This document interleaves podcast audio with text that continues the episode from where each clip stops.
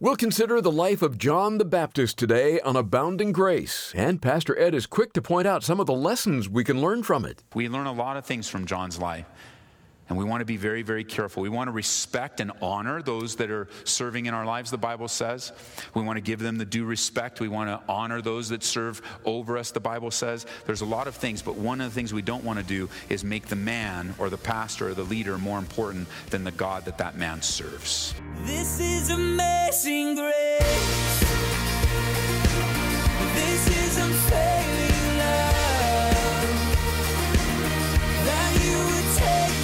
My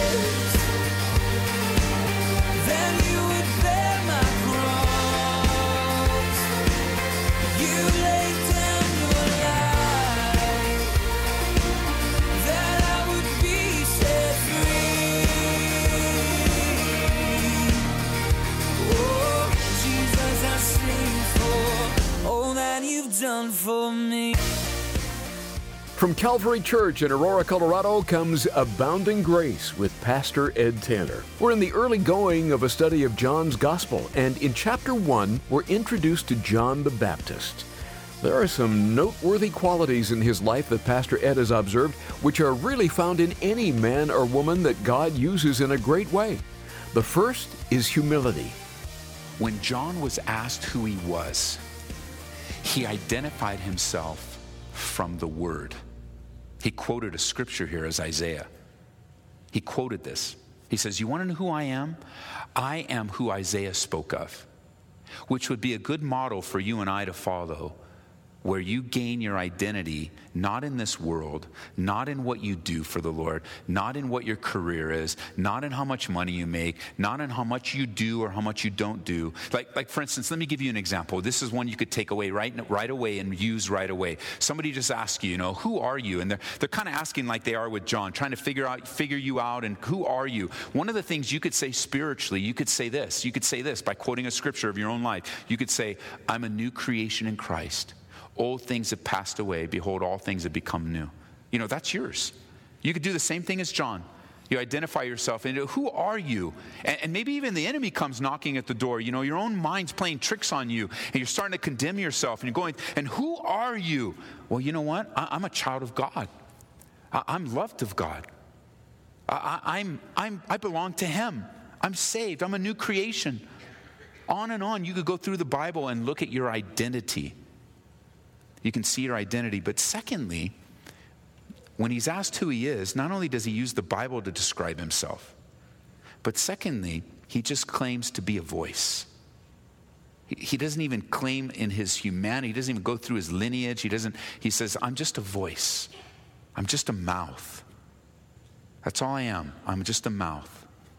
You know, later on in John chapter 3, John the Baptist is also going to point to Jesus and he's going to say, He must increase, but I must decrease. This humility has been woven into his life. He, I believe that it was a requirement for him to be used so greatly. And I even see it today in my own life. I see it with us in the church. I see this. To the degree that you recognize and are humble, it will be to the degree that God uses you. So it looks like this the more humble you are, the more God will use you. You go, Ed, how can you say such a thing? Because the Bible says God resists the proud, but he gives grace to the humble. And God is always trying to point out different facets of our pride so that you and I will not be proud, prideful people, but humble, submissive people. And you have and I have the choice to either humble ourselves before the mighty hand of God and he will lift us up, the Bible says, or if we choose not to humble ourselves, God will do it for us to bring us to a place of humble dependence. So in verse 21, back in John, he, they ask him, Are you Elijah? And you go, Why? Why would they ask him if he's Elijah? Well, they're looking at the scriptures according to Malachi chapter 4. It's promised that Elijah will come before, he will come as a messenger before the coming of Messiah. And so he says, No, I'm not Elijah. But later, John will be called Elijah by Jesus himself. But he's not calling him the literal Elijah. He's pointing out to us that John is a picture, a type of Elijah who will come before Jesus' second coming. But he says, I'm not Elijah, I'm just John. I'm not Elijah. Or how about that next one? They ask him, Are you the prophet Most likely, he's referring, you can jot it down, Deuteronomy chapter 18, there's a reference. Well, let's turn over there. We haven't really turned to anywhere today, so let's turn over to Deuteronomy 18 for a second, all the way to the left. This was a question referring to the scriptural prediction that a prophet would come, capital P. Are you the prophet that was promised? And so in Deuteronomy 18, pick up there in verse 14, well, actually in verse 15, it says, in Deuteronomy 18 15, the Lord your God will raise up for you a prophet. Now, in the New King James, if that's what you're reading from, you'll notice that the, they, they capitalize the word prophet. And they did that. Now, there's no capitalization in the, in the Hebrew, so they did that in the English in order to point out to us this is a special prophet, a prophet that is coming, that is he says, like me from your midst, from your brother, and him you shall hear. This prophet is deity. This is a prophet, capital P. This is the coming of the Lord. So he's again is repeating, I'm not the Christ, and I'm not Elijah, and I'm not the promised prophet. He's still to come. And instead, what does he say? He says, I'm a voice. You know, when you're able, humility, a great definition of humility is, is a right understanding of who I am from God's perspective. We, we live in a culture and we've been raised in a culture that emphasizes self, self, self. As a matter of fact, from an early age, it was imposed upon you that you were the most important person on the planet Earth. Everything revolved around you, everything was taken care of. And, and then in the educational system, there was all about taking care of self and make sure that you're, every, everything is built up about self. And, and while there are many great values to understanding um, the value of a human being and valuing human beings, when self self is continually hammered into your life, you become a self centered, selfish person. That's what happens. And you're faced with the reality when you hear the gospel being preached. And I realize this as a pastor because even some of you are wrestling with, man, I'm not selfish. Hey, it's just something for you to take between you and the Lord because the reality is, is that when you're focused, when the focus is all about you and taking care of all your needs and making sure everything's fine with you, and, and we're kind of we're kind of brought into this, then we're faced with the with the claim of Jesus. And Jesus says, here's how to fix that. Here's how to follow me. He says, if you really want to follow me, if you really want to have a relationship with me, if you really want to, you go, of course I want to follow you, Jesus. What does it take? You go, if you really want to follow me, then Jesus says in Matthew 16, 24, deny yourself and that's so diametrically opposed to how we've been raised and how we've been taught, uh, just culturally, not necessarily in our family, but just culturally, to make sure that you're the one that's taken care of. Your needs are met. It really doesn't matter how you relate to other people as long as you, as long as I and I need to continually remember that at the cross is a place of denial. I mean, even Paul would say it this way. The Holy Spirit would say it through Paul to the church in Philippi.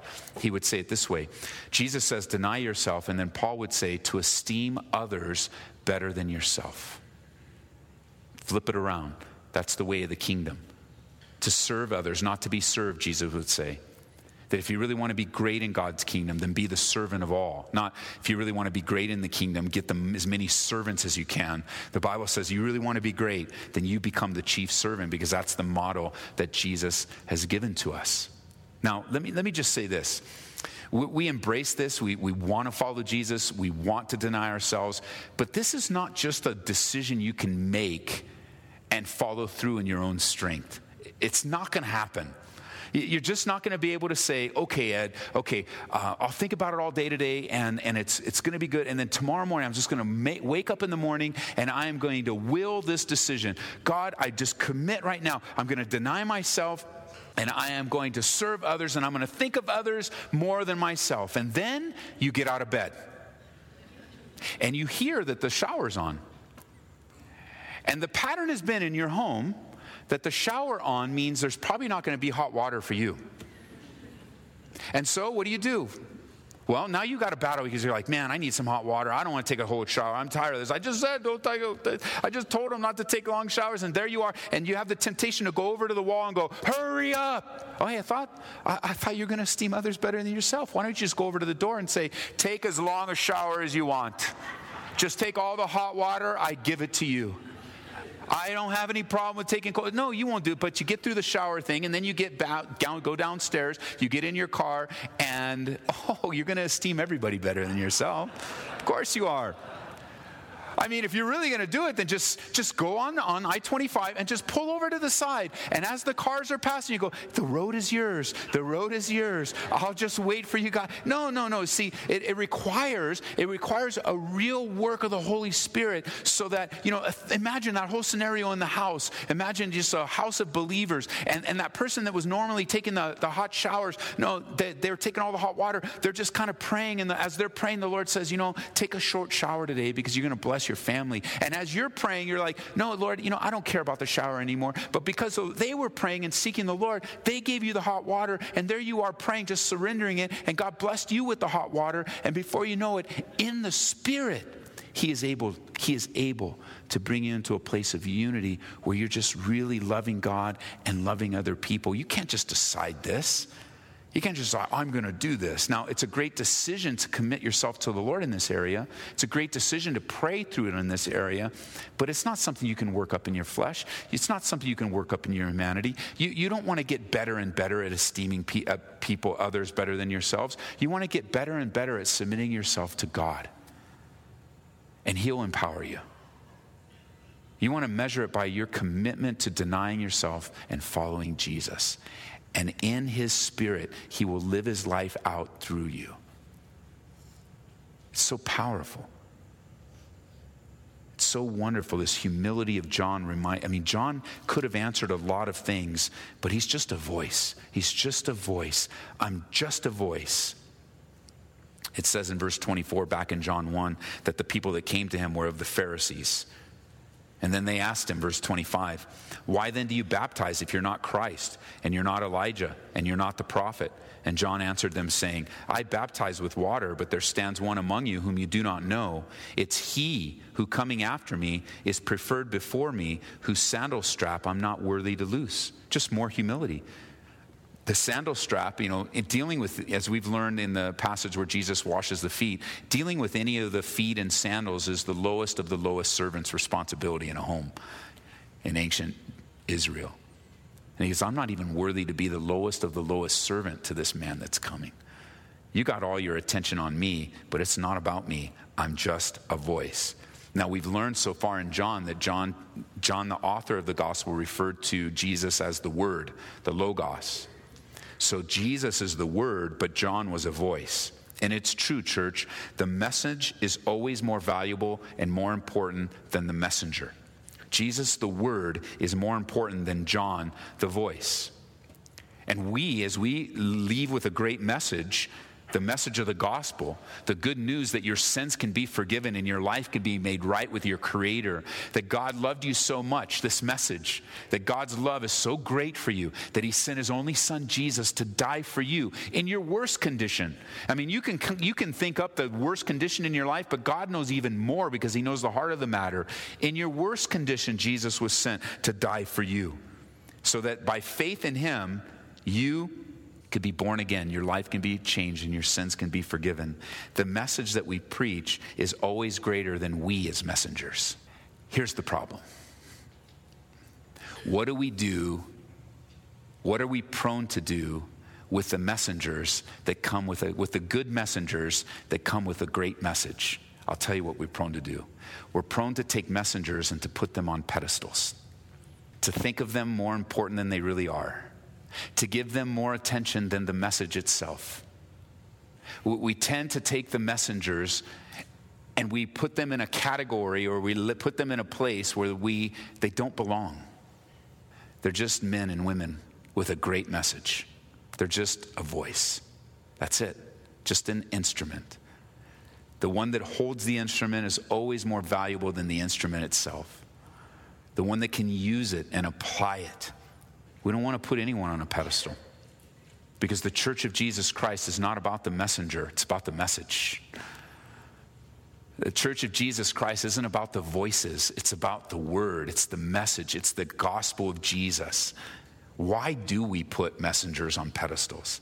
Why do we make far too much out of people giving the message than the message? I can tell you a few reasons, and, and I've, I've made this mistake myself. You see, when God uses someone in your life in a great way, when God uses a voice to take the message which really transformed your life, we tend to give credit to the messenger because we appreciate them. See, there's nothing wrong with appreciation, and there's nothing wrong with you know saying to someone thank you for God using you, or thank. There's nothing wrong with appreciation, but there's a lot wrong with putting a, person, a man or a woman in a place where they don't belong, putting them in a place of prominence or more importance than the message itself. And so, between you and I, I would just ask you in any way, don't put me on a pedestal. Just enjoy the message and let's serve together. I'm fulfilling the call of God in my life just like I want you to fulfill the call of your God in your life. And so be careful not to put people on pedestals. You know, one of the things, one of my pet peeves, and I'm not sure if you do this or not, but if you do, uh, you probably won't anymore after I share this, and that is I, I really don't like it when people refer to churches by, you know, that's Pastor so and so's church. Uh, or if you're asking, you know, somebody's asking about this church and you respond, well, I go to Pastor Ed's church, you're wrong. This is not Pastor Ed's church. This is where Pastor Ed goes to church, but this is not Pastor Ed's church. You can call it Calvary, you could call it Calvary Aurora, you call it Calvary Chapel, you can call it that big box on the corner, you can call it a lot of different things, but it's not Pastor Ed's church. This is the church of Jesus Christ. And so when someone's referring to a church, be careful. He's go, well, you over, go over to, and, and believe me, I recognize that it could just be language. It's not anything personal. But you can see even how we start to identify a particular congregation by the man that God's using instead of a particular congregation as the work of Jesus Christ among us. It's just that simple and it could be very innocent and no problem. You know, would have no ulterior motives whatsoever. But the reality is that when John, when John the Baptist comes on the scene and he's being used in such a great way, and, and I have a responsibility also not to be put on a pedestal. You have a responsibility not to put me on a pedestal. I have a responsibility not to let you put me on a pedestal. It goes both ways. He just answers, Hey, I'm a voice. That's all I am. I'm just a voice. And I could say that as well in the role of the ministry. You know, the Bible says there are hands and there are feet and there are also voices. And because the voices seem to get more prominence, or because we have this relationship, I'm facing you more than you're facing the rest of the congregation, it's very easy. It's very easy to have that kind of relationship to say, well, that pastor must be. And then you fill in the blanks. When you reality that pastor is a man just like you serves the lord loves jesus and we don't want to put anyone on pedestals. I don't care how much god uses them how many thousands of people are reached through their ministry. They're just a voice and more important than the voice is the god of the message in that voice. So remember that from john's life. We learn a lot of things from john's life and we want to be very, very careful. We want to respect and honor those that are serving in our lives, the Bible says. We want to give them the due respect. We want to honor those that serve over us, the Bible says. There's a lot of things, but one of the things we don't want to do is make the man or the pastor or the leader more important than the God that that man serves.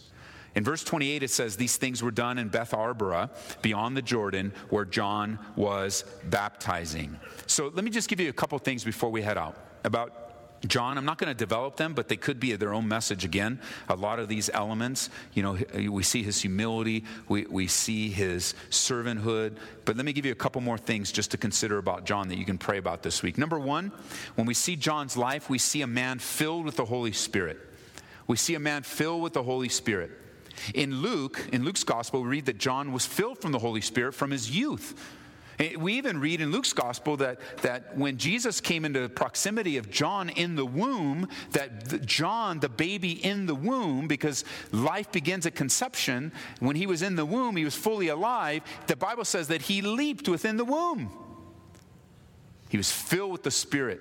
The Bible says in another place, don't be drunk with wine, but instead be filled with the Holy Spirit. So important that we are filled with the Holy Spirit. It's a command. And that's what made John so strong. That's how he could be humble. That's how he could refuse the pedestal. That's how he could chart out on a path that wasn't like his dad, but it was fully fulfilling God's will in his life.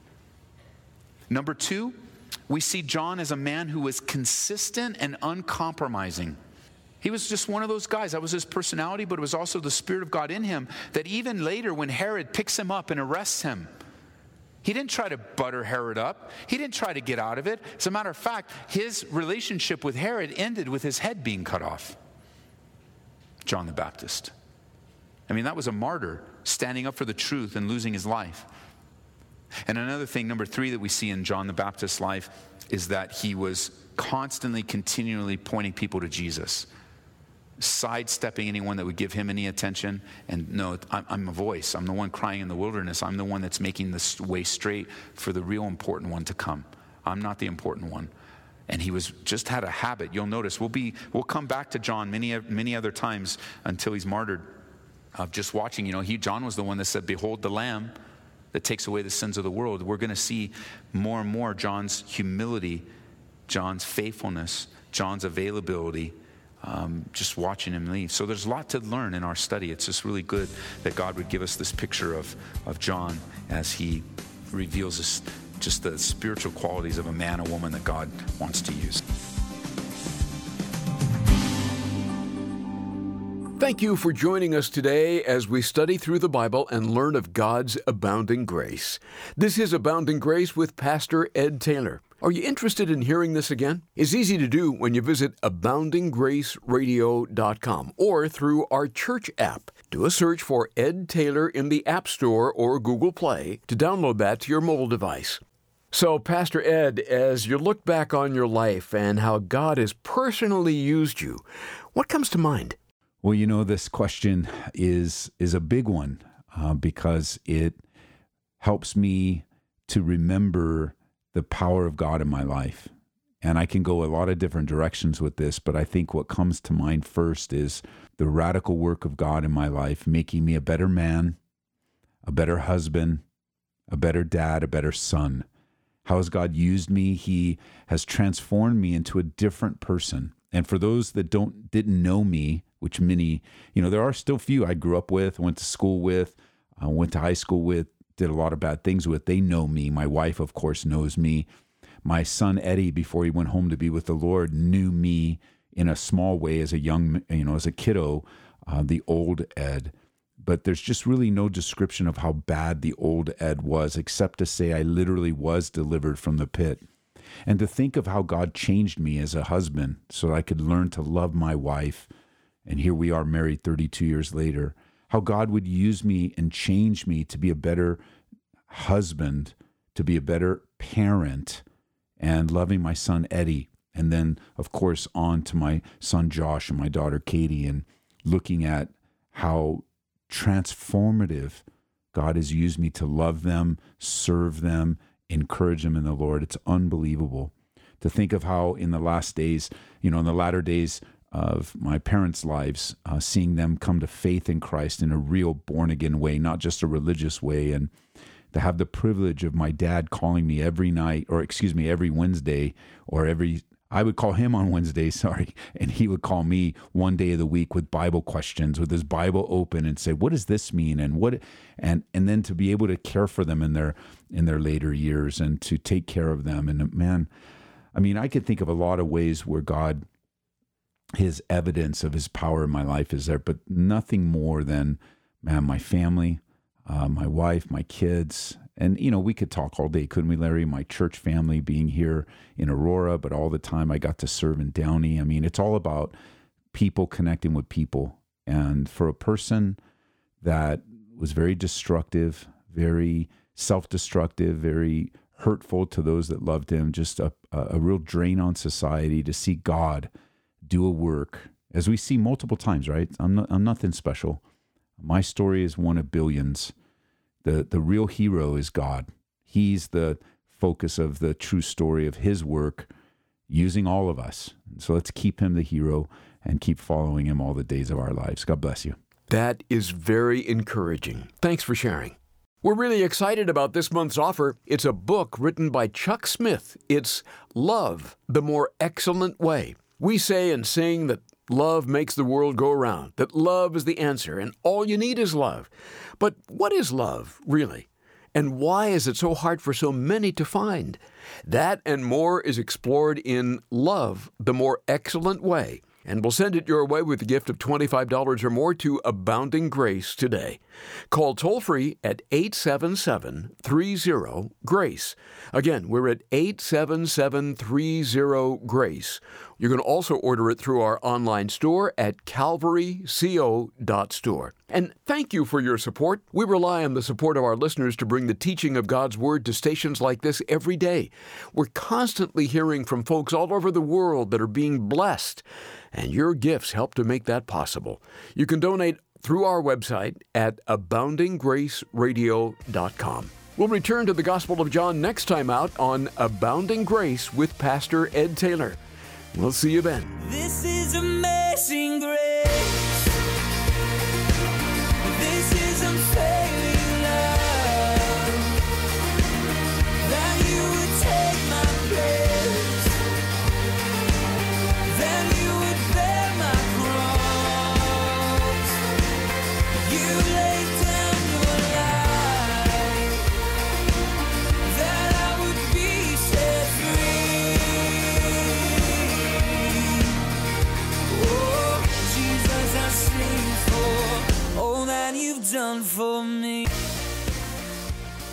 Abounding Grace is brought to you by Calvary Church, Colorado, here in Aurora.